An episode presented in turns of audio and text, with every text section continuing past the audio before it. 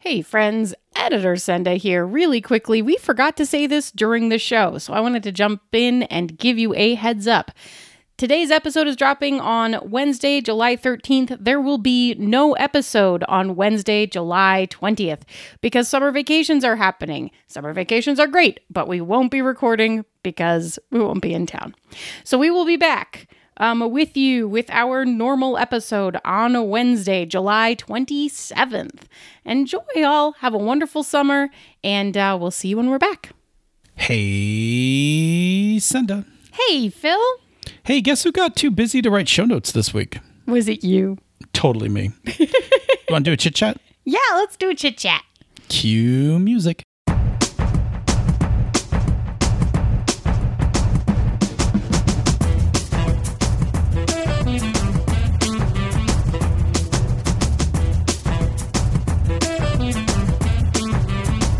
And welcome to another fine episode of Pandas Talking Games. I am your host who booked too many things to do this week and didn't get around to writing the show notes, Phil. And I'm your other host, Senda, who made a corset. Yeah, you did. Yeah, I did. Yeah. Uh, hey, um, no surprise, based on the intro, this week is a chit chat episode. For any new listeners, our chit chat is not our normal format. This is a somewhat improv format um, when we don't have time to prepare a formal episode. Which is usually based on one of um, your questions or suggestions. And the Chit Chat episode has a general format uh, that we borrow from our friends over at The Gauntlet, uh, where we talk about, we each talk about a thing in gaming that's giving us life uh, and a thing outside of gaming that's giving us life.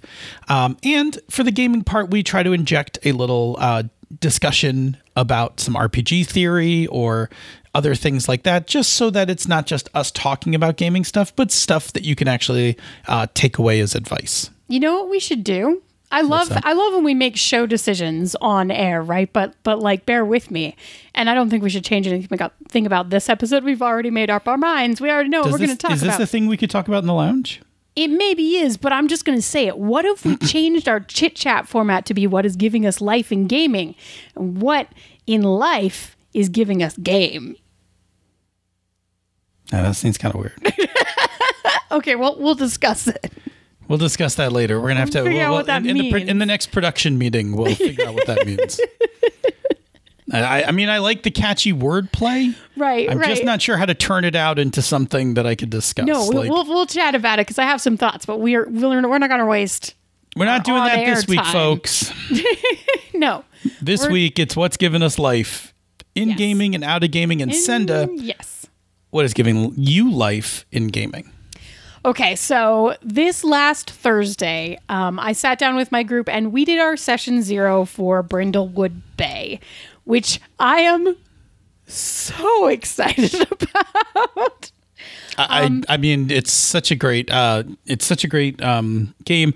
You know, I had a chance to um, interview Jason Cordova on on the Misdirected Mark, and um, I love Jason as a game designer. I love Jason as a human and as a GM. And um, if this game does everything, which I think it will, that is basically how Jason likes to run games. You guys are going to have such a delightful time. Yeah, well, and, and I'm not going to lie. Like, I've always been interested in the concept of Brindlewood Bay. Like, since I first heard of it, um, I was like, that game sounds awesome and cute. And I sh- it, it's been sort of on my list, right?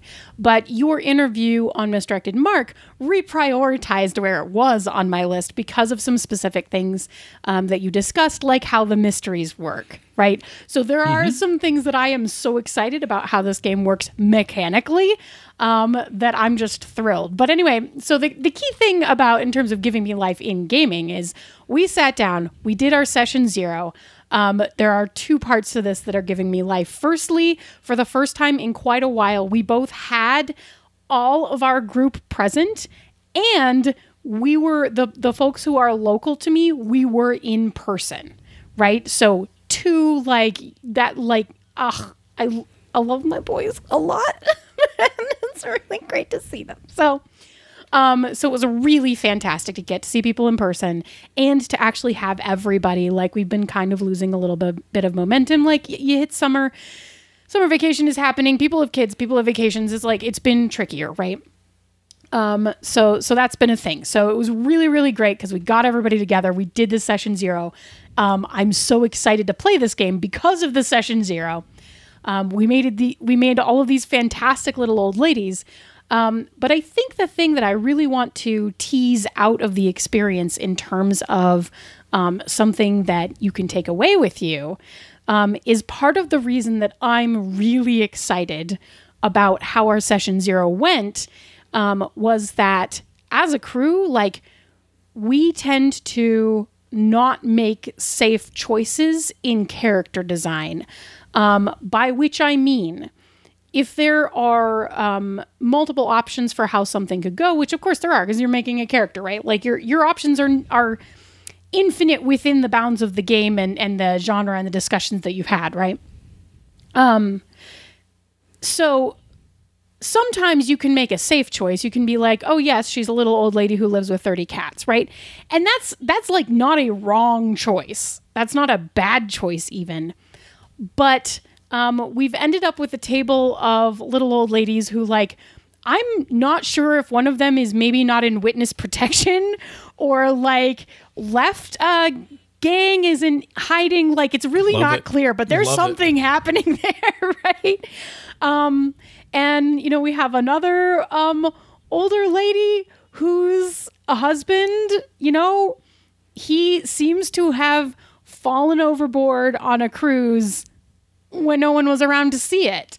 And um, what's interesting about that is that she's convinced he's going to show back up, but there's something really fishy going on with her son, who is a senator. and like, he's like not giving her the family money that's in the will and like all sorts of stuff. So, like, we, we, before we even actually got to the mysteries, there are like mysteries that are inherent to the people that we're playing that I am very confident are going to end up coming up.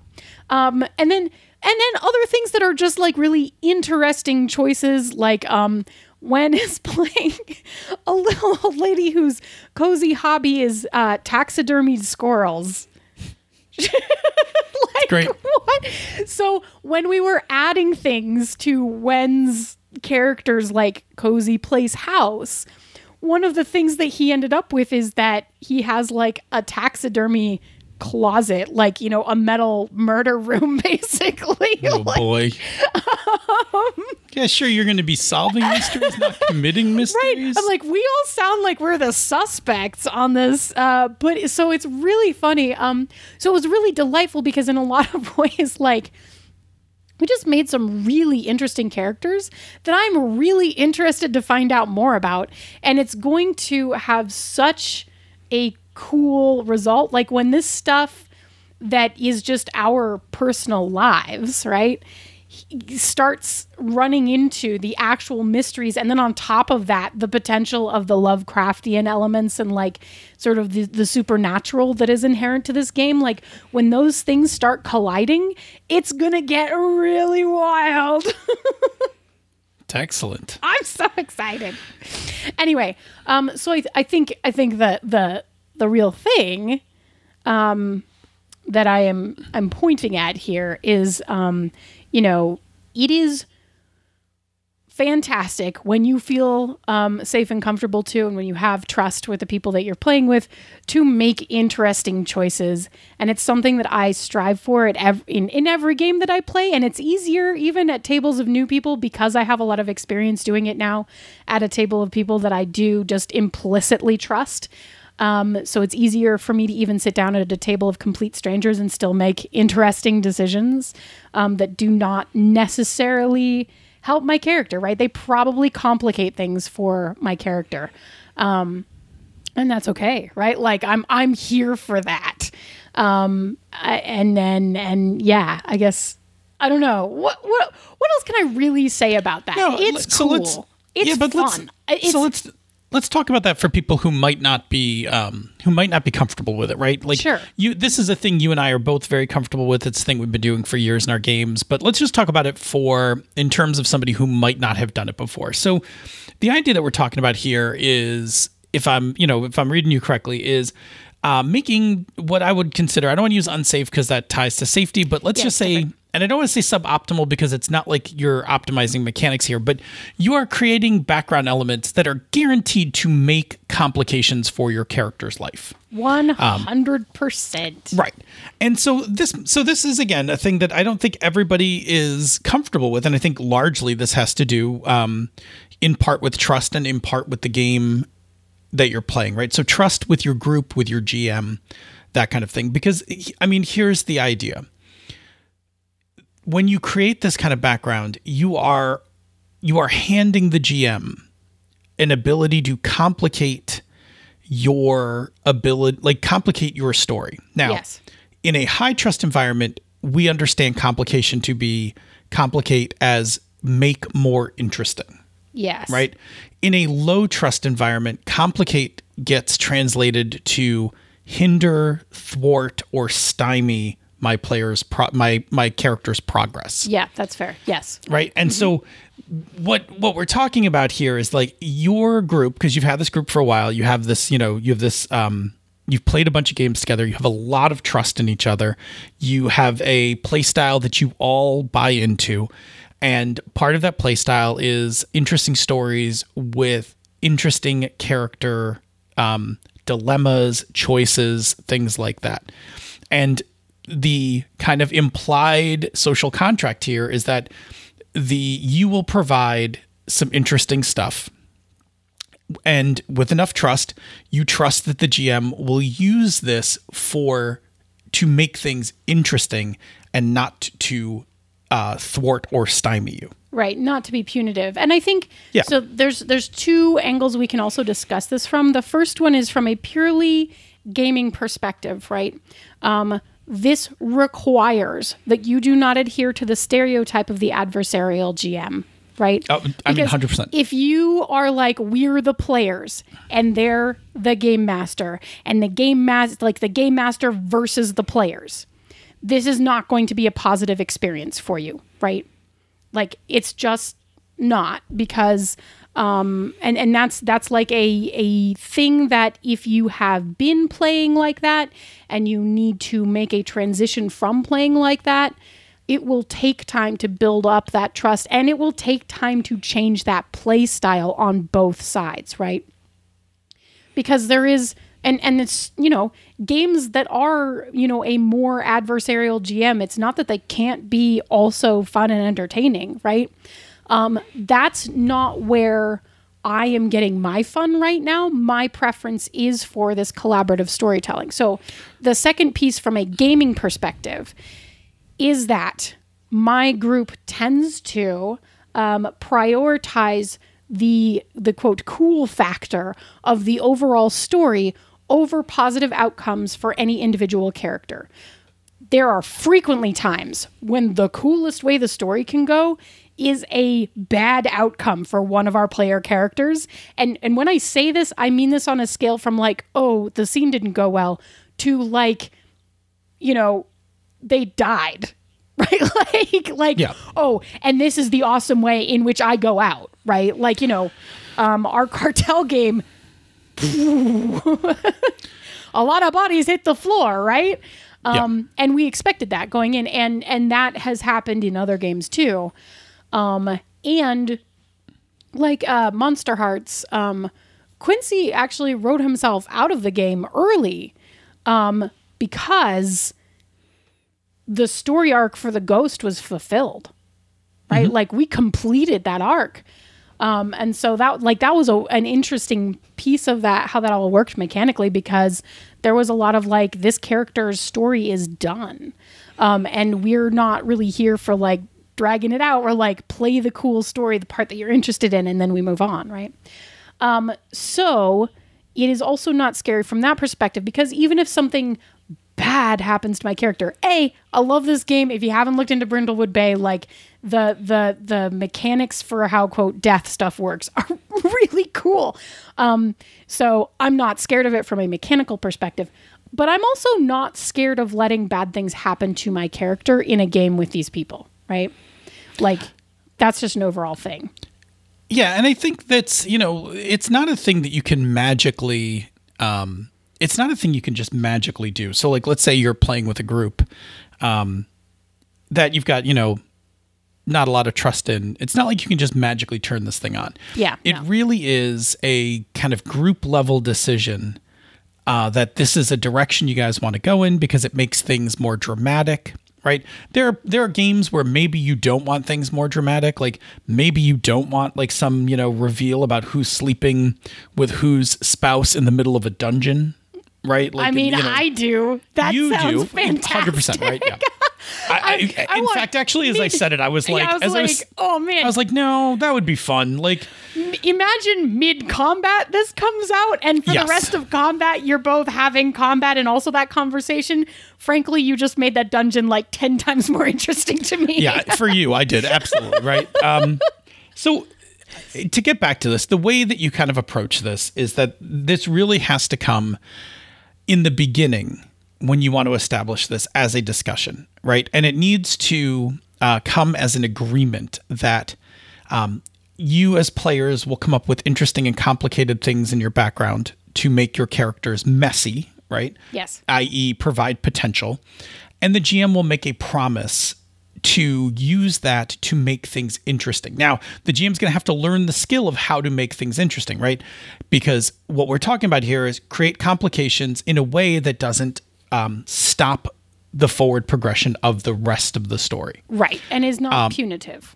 and not punitive, right? And so a GM will have to learn that skill over time, and it is very learnable.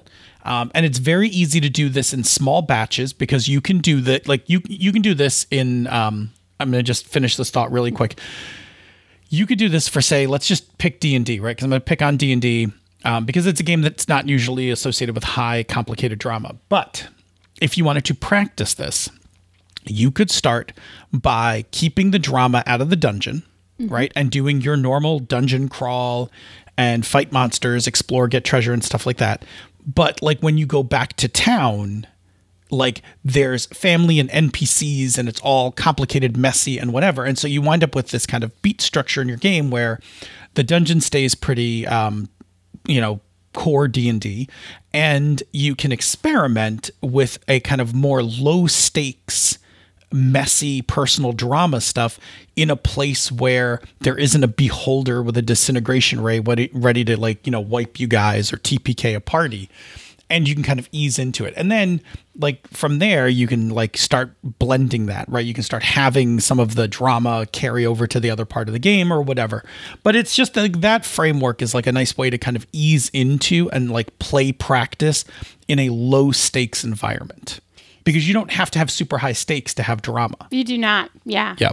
Um, the other thing that I was going to say, and, and this is sort of part two, and I have lucked into a group because we didn't, um, I don't know, actually. I didn't do it by design, but like as the group was originally created, I think it probably fed into who was selected, right? Um, but the other piece of this is what we are doing in a large way when we make interesting decisions, both in terms of what our characters decide to do and in terms of who our characters are. Um, what we're really doing is a specific improv skill about always making the interesting choice, right? Like which choice is more interesting. So the other thing that I will just throw out there is I think you can still or- pre-order um, improv for gamers too right? Which is coming soon and has all sorts of online components. So, if the pandemic prevented you from engaging in the original improv for gamers, um, this one has a bunch more stuff that is meant to also work online. Um, Karen Twelves is fantastic. I have like one sentence in this book, but I'm really excited about it um, because I am totally into um, this style of play. Um, tends to feel a lot more like um, stage improvisation from the perspective of making interesting choices um, and the like the kind of decision making process and the group trust um, that are required to make improv work right so this is where we get into the idea that improv skills are a practicable and um, repeatable thing that you can learn and then you can get better at and they are a skill that your brain does right? So it's a muscle that you can strengthen if you want to. And what's interesting from that perspective, from the improv perspective, is that um, being able to trust the people that you are sitting down with, whether you know them or not, Um, but I mean, understanding there's a whole there's layers to this, right? There's safety, there's etc. But like being able to trust them to the extent that you is you know safe and comfortable for you in a gaming environment, um, by just sitting down with them, is also a skill that you can pick up with from improv, right? Because if I walk into an improv space and we all know that we're there to improv, right? Then I can give a certain amount of trust immediately to these people. Obviously, like not my deepest, darkest self, right? Like y- you have to draw your own boundaries about the level of trust that are that is safe and comfortable for you. But um, it is totally possible to do this with people that you don't know as well, as long as you have kind of that table agreement that this is a game that runs like that, right? That we are sitting down and we trust each other and we're all in this. So, um, anyway, so that's that is the two perspectives, right? From the gaming perspective, this is about um, mechanical support. It's about trust at the table, um, and you know you can build that trust. You can practice those skills. Um, and, and and how they interact with games that may not necessarily inherently mechanically support them. Um, but then from the other side, this is the point where gaming and improv truly intersect. Um, frequently, we talk about them as very similar items, and I know we've talked about this before. Um, depending on your style of gaming, they intersect more or less. At my table, there is very strong intersection because of the high trust and because we prioritize making interesting choices. Cool. Absolutely. I'm very excited about this game. I'm always very excited about session zero because we have these fantastic session zeros. But I think that's like I mean I I mean I think that is a that's a good sign, right? Like you Oh, want to yeah. leave your session zero Like, excited and ready to play. To play, especially because we're a bi-weekly group. So like the excitement has to carry us through two weeks, right? Yep, to get us absolutely. back around again. Um, and I will just say one more thing on this, and then I'm going to ask you because we've talked about mine for a long time. um, but the one more thing that I will say is if you want to hear me talk more about session zeros, you can catch it over on the GM Mastermind podcast. Um, just came out a couple of weeks ago. I sat down with um, a couple of Sean P. Kelly and a few others, right? folks. Yeah, Golden Lasso Girl and um, and Jared Rascher. Um, and talked session zeros, so you can get more thoughts of mine if you desire them. But Phil, what is giving you life in gaming? Yeah, it's funny. I'm going to talk about something that um, uh, gave me life and then accidentally took it away. Right, it's it's almost more of a lesson learned moment in gaming. it is. It is, but I want to use it for today because I think it's a good I think it's good too. topic yeah. to talk about. Yeah, yeah. So I think you know we've we've talked on on this show and on other shows about the GM high, right? That kind of excitement you get after GMing a really good session. You feel really good. You're kind of pumped. The flow state feel. Um, Yeah, the flow state, Yes. right? Yeah, the flow state feel from running like a really good game, and also like that kind of emotional. Um, for me, like knowing that people like had a good time, right? Yeah. Like that's very much a um, thing about my GMing is like I am here to provide a good experience, and so when I do and people enjoy it, that makes me feel really good. yeah. Yeah. Okay, so I ran a game of Ox that went exceedingly well, uh, mechanically and story wise. Like I really liked, um, like I really liked how all of it came out. Like it, it was kind of a really good um, blending of bringing together the like a really solid story element with some really fun mechanical problems for the players Yeah. played out great. Characters had a good time. Ended the game feeling pretty good about it. Had some extra time because it was um, 3rd of July. So we all had the 4th off. Right. So after we finished kind of breaking down the table and cleaning up, wound up sat, sitting around for another hour, um, doing a far more deeper critique of the game session plus like some of the up previous sessions. And like it was really good. Like it was good to like kind of hear like what, you know, didn't work, what worked um, you know, what could have been better, those kinds of things, right? I, I'm a big proponent of learning, um, like learning from my players through play. Um, but what happened was by the time everybody left, I had lost my GM high Yeah. because I suddenly started wondering like were people really enjoying the game like from all this critique and all this stuff like you know are we you know am I doing it wrong is this game any good should I just you know can this game you know the downward like Oh, the yeah, death yeah, spiral yeah, of you know the loss of confidence death spiral that goes um, with GMing. Yes. So, and it hit me hard enough that I like didn't do anything else for the rest of the night. Like I just hit the couch and like watched some TV and fell asleep and then went to bed kind of thing. And even the next morning I wasn't feeling fantastic. Like I'd really lost all my GM high.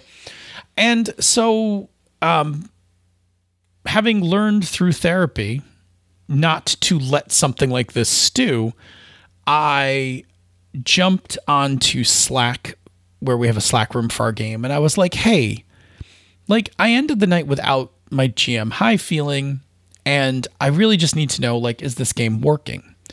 And I get overwhelming response from the players. No, absolutely, it was a great session. Like we had, we had a fun time. Everything I had just said earlier about the session, Yeah. they also reiterated to me.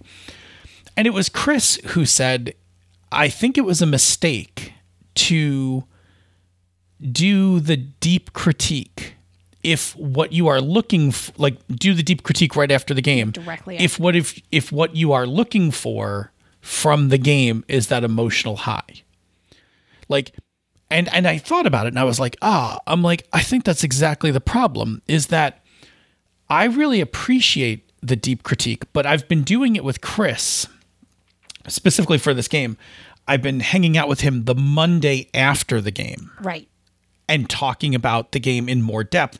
And actually, from those discussions with Chris, is what actually has helped me shore up the game, like tighten up how the mechanics and the story work, and just some general tricks on getting Cortex Prime to be, um, like just to run better, be a little more challenging, that kind of thing. And and the result of it being this last session that was really good. And I don't feel terrible after I have those critiques because the night before like we had a really good session. Right. Everybody had You got- fun, you- and I had that GM high. You had you got to keep the glow, right? yeah, and so the the takeaway from this is that it's im- I think as a GM, it's important to know what you want, what you want from the end of your session, and how you want to d- handle um, handle slash do critique, and I'll, I'll address both parts of that. So think about how like what you want to get from your game. Like when the game is over what is it you want? Like i know for me i love the gm high. It's really good, right? right i love the flow state part of it Oh, of you know during the game but i also really appreciate that i have provided a good experience right? This is very much a um this is very much a um like core piece of my personality right? So it, it like it this isn't just a gaming thing. This is very much this is why i like being a project manager right? Um this is you know this is why i'm a big proponent of servant leadership. Um it affects a couple of other things that i'm you know into about me.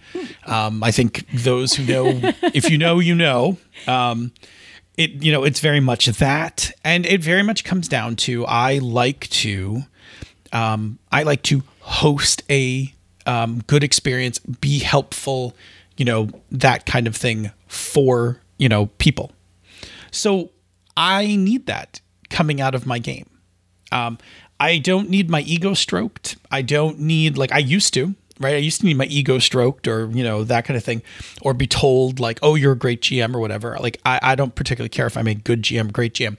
What I care about is, did you all have a good time?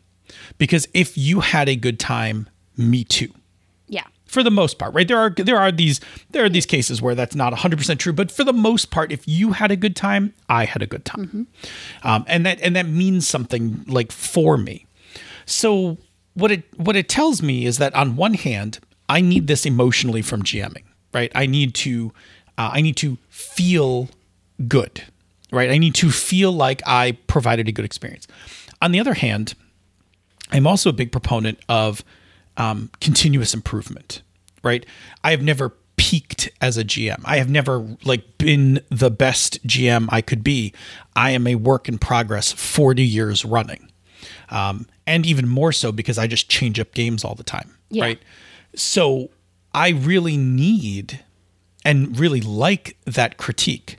And c- like Chris is somebody I'm very comfortable getting that critique from because we have um, we have worked on projects together before. We have done writing critiques for each other and things like that, um, and I can handle it Yeah. right? Um, it's also in this case one on one, which also I think helps me as well because I don't feel ganged up on. Yes. Yeah. Um, So I've realized that like these two things do not need to occur in the same space. they do not. Yeah. and that actually allowing me to have the emotional fulfillment, which um, goes to some things that we talked about on misdirected mark like a couple of months ago about Yeah. the GM energy loop, and you just talked about it too, right? Yep. Like that, like that high that kind of carries you into the Yep. next session. I totally need that, Yes.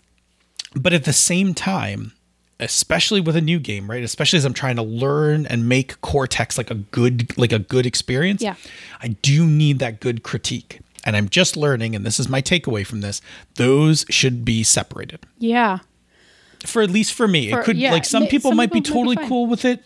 But for me, it is very much a um for me it is very much like I hope you had a good time.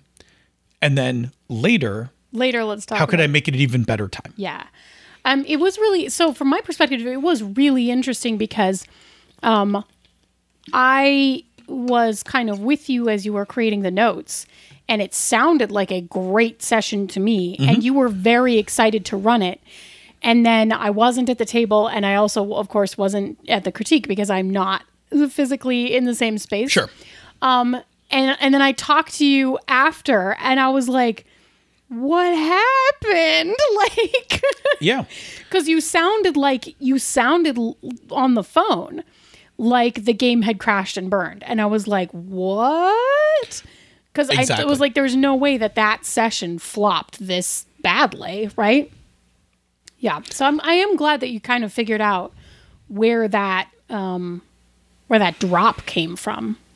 Yeah, and and and I didn't even figure it out, right? I just um the thing that I managed to do, right, which is like a product of having an, enough therapy, Yeah. was to not be afraid to talk about yeah. my feelings, right, Yes. and just ask like, "Hey, I need to know this," Yeah. right? Um, and so I did, right? So and and it was good. It, like that actually, um, that actually was really helpful and kind of helped me to understand um, how, especially in the future, and especially as I like kind of you know make this more of an effort, what kind of feedback do I want? Like I probably don't want um, like a rose and thorns.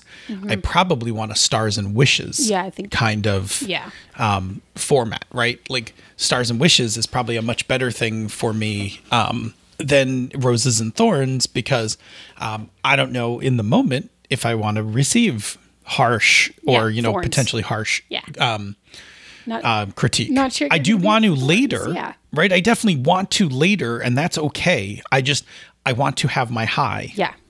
and then I would like, and then I'm ready to get to work. Yes. Yeah. I just don't. I just realized in that moment I should never combine those two efforts. Yeah. So it. I guess my takeaway for this is it's important to understand what your emotional needs are from GMing. Yeah. What is it you like? From gaming Um, in general. Yeah, from gaming in general. What is it you need? What do you want when you walk away from the table? Yeah. Because that's important. What feeling do you want to walk away with? And then how does the environment, how what you do in the game and after the game, how does that shape that feeling? Yeah. Because it is definitely the feeling that I walk away from the table with. If it consistently is not the feeling that I want or doesn't feel good, that's when that game dies. Right? Like that's how you kill Mm-hmm. A game. You don't get what you want out of it. Um, Yeah. So yeah, cool. Cool. It's good. All right. It's good self. Re- it's retrospective. It's good self reflection. It's good stuff. Yeah. Good to know. Yeah, absolutely. Yeah. All right. Senda, Mm-hmm. what is giving you life outside of gaming? Well, um, so I think I have to say two things, but I won't linger on the first one for a super long time. First of all, Ms. Marvel is like my favorite. And I haven't seen this week's episode yet because I'm trying not to watch it without my kiddo because he's really enjoying it too. Um, and it's like the timing has just not worked out because um, he's at his dad's on Wednesday, and then Thursday is game night, and then he ended up at his dad's on Friday because we rearranged things to do the Renaissance Festival the day he's normally at his dad's. You know, it's been complicated. We haven't been able to watch the most recent one yet, and I'm like twitching. I'm like, oh God, I need to watch it, but I have managed to resist because I promised him I wouldn't watch it without him. Anyway, Miss Marvel is so good, and if you are not watching it, um, all I can do is highly recommend it. It is truly a magnificent show, and um, I am worried that it is not getting the acclaim and numbers that it should. Um, and I really would like to encourage everyone to engage with it if you can, because it's so freaking good. Anyway, um, so that's one. Um, two, the other thing that just keeps happening is that um, Andy and I were like, boy, we just need some like brain candy TV because the world has been a lot. And like there has to be a relax place. Um, there has to be some way that we relax in the evenings because you cannot just maintain that um, connection and that ongoing level of frustration, rage, stress, fear, etc. Right, like that that stress level is not maintainable. It's not healthy to maintain it, and it's miserable. Um, and the end result is that um, we were like, oh, we've we've already watched all the the game changer stuff like multiple times, um, so we just want something that's like that. And then I was like, huh, I wonder if we could get whose line is it anyway anywhere. And the answer is you can get a bunch of seasons of Whose Line Is It Anyway uh, on Hulu. Um, so Oh, there you go. yeah, so that's the thing. It's like a lot of it on Hulu, the original British one, which mwah, chef's kiss, right? Um, so we keep watching two or three episodes of Whose Line Is It Anyway um, at night and laughing our asses off. And it is still 90% funny. It is from the 90s. So, boy, every now and then something comes up that we're like, yikes. um, so I, I can't like just say, oh yeah, it's great. Like every now and then it's like, wow, like, you know, the conversations that we have around mental health, around gender, around sexuality, like all of these things have evolved significantly in the last 30 years. I mean, Um, there's the. I mean, I mean, there's. I think really. I think that there's really the kicker, right? Like because you're a millennial and I am a Gen Xer, there is this um, tendency for us to think the '90s were 10 years ago, Yeah. Um, but it's and been they were. 30 years. right? And so, for without a doubt, right, without a doubt, our views on many of those topics over 30 years Have absolutely shifted. Yeah. have shifted, have gained nuance, have gained depth, have Yeah. gained understanding, um, to the point where now, like, like it, you know, the material becomes cringeworthy. But yeah, I mean, it, it like it happened at a time, and I'm not justifying any of the reason it happened. I'm just saying like we're better at this. We're hopefully we're Like, better we're better at it, understanding- and hopefully Yeah. we will continue to like that trajectory like right like this is not a one and done like oh i'm better than the 90s and so i'm perfect right but like it is a, a continuous process of improvement I mean, I shudder to think that 30 years from now, if somebody listens to this Um, Oh, podcast, they might be like, "Oh, I can't believe they talked I- about it- like you know." sometimes i'm scared of stuff we might have said like five years ago like i don't know if that's still good or not like And, I well, and it might not be. We can't fix. I mean, we can't can't fix, fix things we record in the past. right? We and we can only be, be better honest, going forward and i don't think we should like you know anyway I it's mean- not about a cover up um but No, it's just it's the it's the challenge of, and I don't and I have no expertise in this, right? So, it is the challenge of viewing media from the past and how to deal with like those things right and so it's like you said like there are just some times in the show where it's like, Like- show's very funny and then, and then that part is that cringy part is not funny right because like Yeah. and and and this is something we actually talked about with Alex Roberts like years ago at Metatopia, right? Is that humor is amazing and people tend to think that because it's funny, it's safe. Right? That Yeah. like that horror is a more inherently unsafe experience than humor, but in fact, um, humor, especially improvised humor, has so much potential to go really wrong in any moment. Um, and, you know, so when we talk about safety in gaming, and if you have played the new fiasco with cards that, um, you know, that Alex worked on, um, there's a lot of like, how do you manage safety when people are just improvising for the next funny line and it might not land, right? Or it might be really bad and then you have to ooh, bring it back in because it came out um, before it was all the way thought through, whatever it was, right? Like humor has a lot of potential for pitfalls. And so, you know, it just is one of those things where every now and then something comes up, and so we're like, yee. And then that 30 seconds is just not funny. There's a cringe. And then they move on to something else because the good thing about whose line is it anyway is that it's all bits, right? And it's bit after bit after bit. So if one bit is cringeworthy, the next bit is probably fine. Yeah. It's like 30 seconds of yike, that's the 90s. And then we move on from there.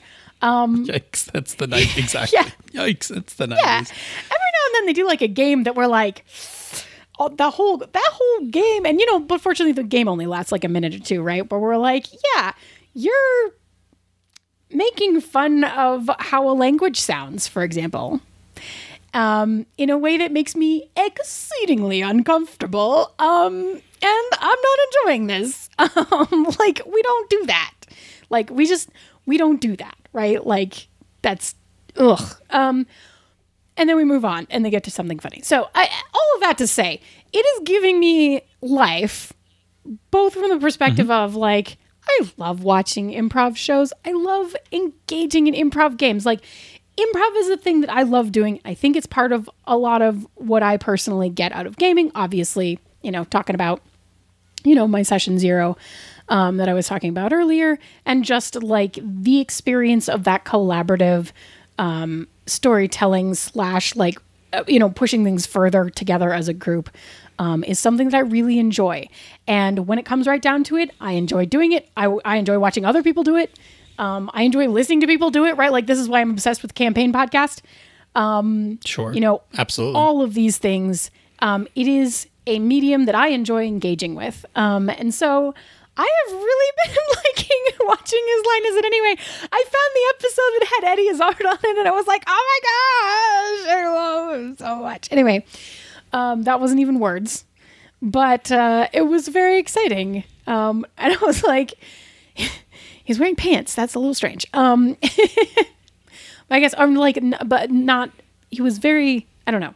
He. It was obviously before some of his own personal evolution, um, of when I had originally discovered him, and uh, uh, with Dress to Kill, because that one is amazing. Um, but anyway, the thing that comes out of that is it is so nice. And this is what Dropout TV, like specifically Game Changer Games, was doing for me also, and is continuing to do, but like they're only releasing one every two weeks. So I was like, not enough right now. Um, is sometimes there just has to be a place that you can still laugh. Right? Laughing is good for you. Like physically good for you, mentally good for you. It it does things to our brain chemistry. Like sometimes you just have to have a place to laugh. And for me right now, that is whose line is in it anyway. And except that uh, this Monday it will be the new episode of Noise Boys. 100%. anyway, cool. Tell me what is giving you life outside of gaming. What's given me life, um, and this I just experienced last night, so I'm still fresh on you this. you Um, are like the life is glowing out of you on this one. I've been hearing about it. yes. I so I heard about this I heard about this film on TikTok and I was like, all right, I'm gonna go check it out this weekend. And um, I got uh, Bob and Jerry to watch it with me. And so the movie is RRR. That's three R's. Okay, RRR. It is um, it is a Tollywood um, is a Tollywood action movie.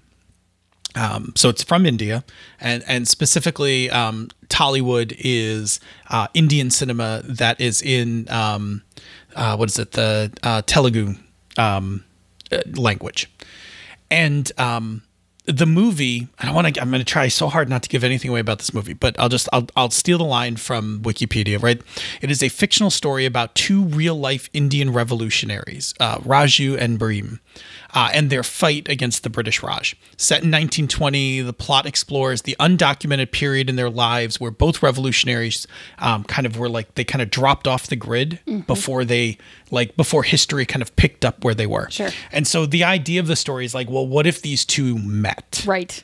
right?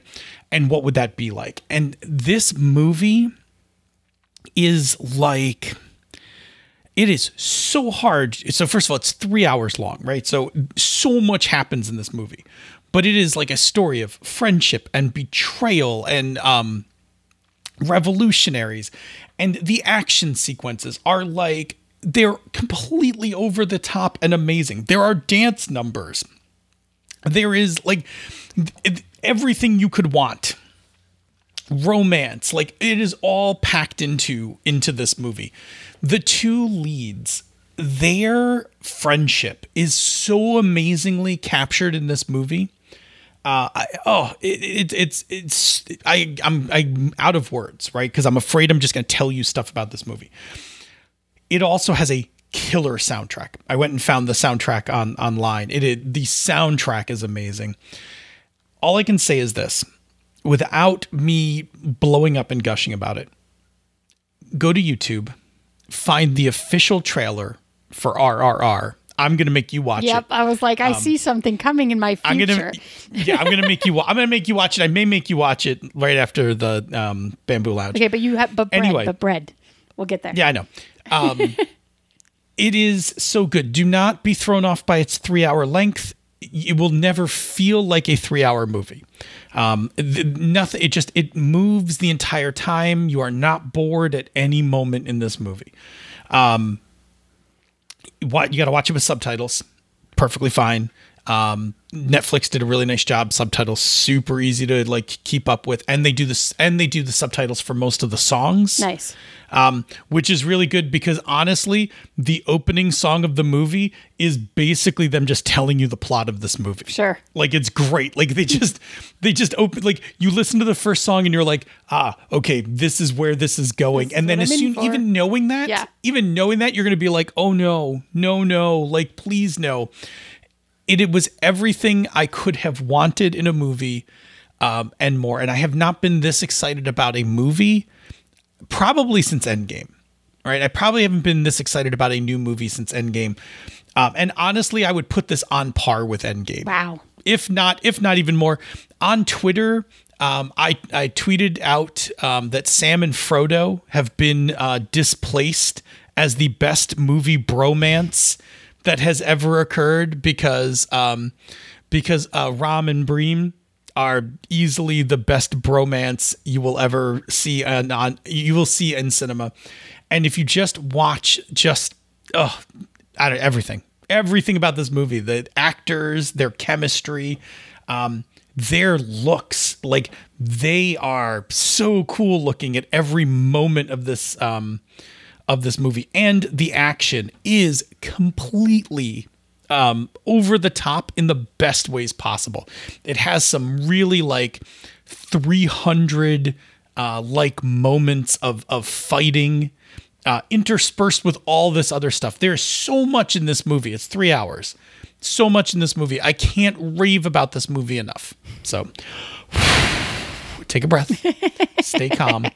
Um, I, I'm like ready to watch it again. Like I don't have three hours to watch it again, but like I want to watch this movie again. Like I am that excited to like put it back on and and watch it again.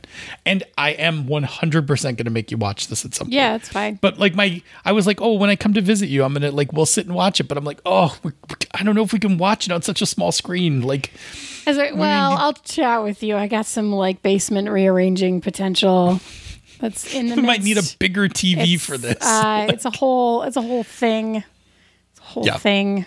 Haven't dealt anyway. with it. anyway, totally giving me life. Um, so enjoyable. I, I I I would just tell you it's on Netflix. Um, it's not hard to find if you just start if you start searching. Just type three R's. Um, it pops right up. So, mwah, chef's kiss, amazing. Good. Um, good. Good. Anyway, uh, fantastic.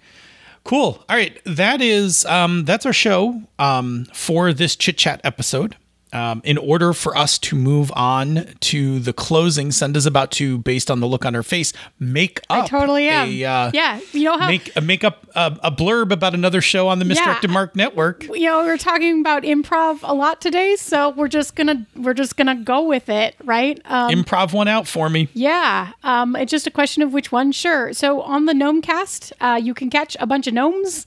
Um, we usually chat about things that we've written about, um, but not always. And sometimes there are interviews. I will just say I just teased up there's an interview coming up.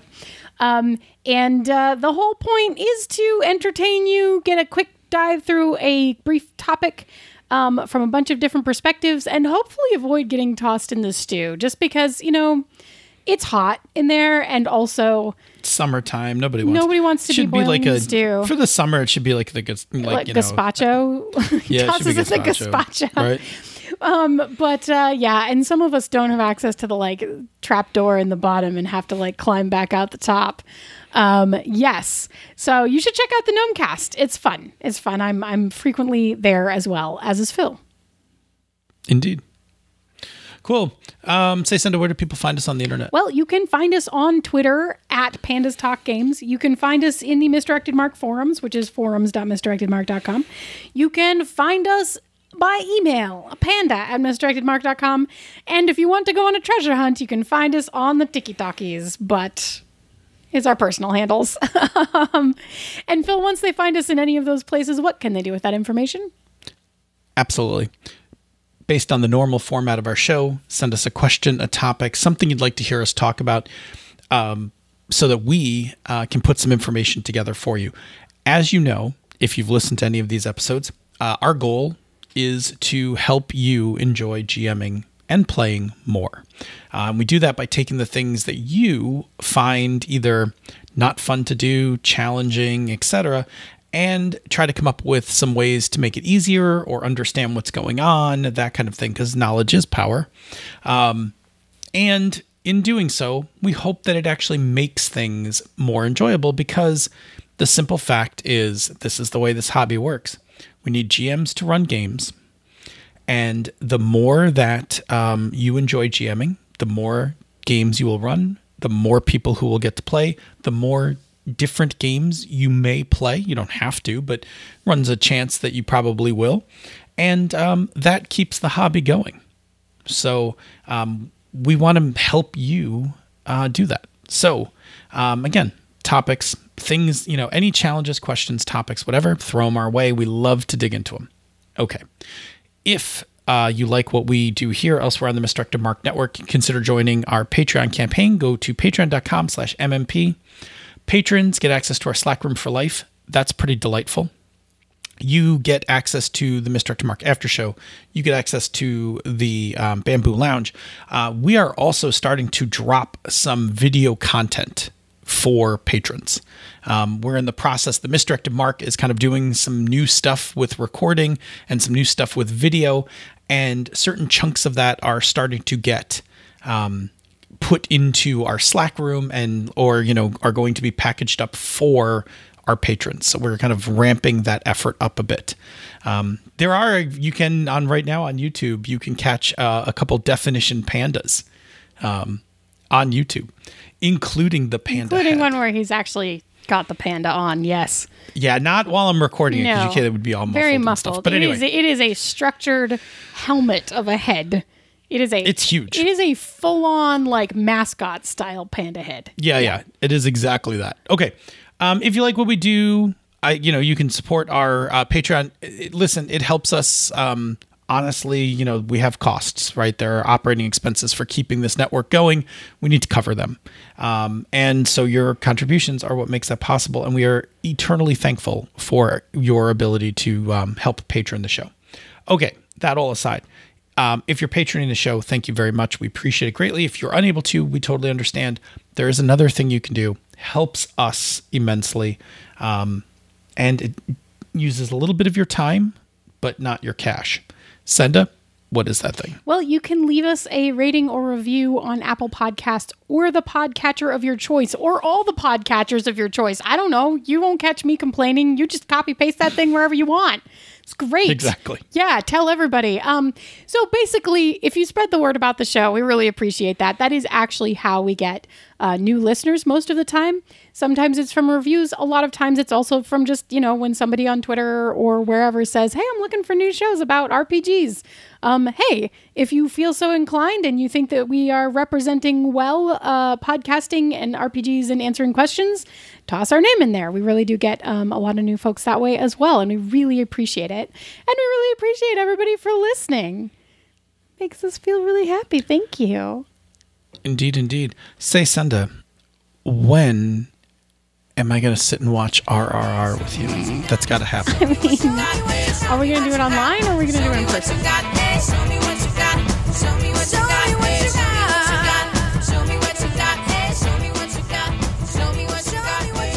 This show is a joint production of She's a Super Geek and Misdirected Mark Productions, the media arm of Encoded Designs. Show me what you got, eh? Show me what you got. Show me what you got, eh? Show me what you got. Show me what you got, eh? Show me what you got. Show me what you got? Yeah. Hello. Hello. I wore the panda head the other day. Hello. I know, I saw it. Ooh, It's a I've thing. done the thing with the cord. That's going to be bad sounds. There we go. Yeah, the panda head. Well, you don't actually. We have an hour before you need to address the bread. Yeah, so we, So we just shouldn't enough time to do an episode. Yes, we Let's do it. linger. Okay. Been a long time since I've rock and rolled. Okay, here we go. Doot, doot.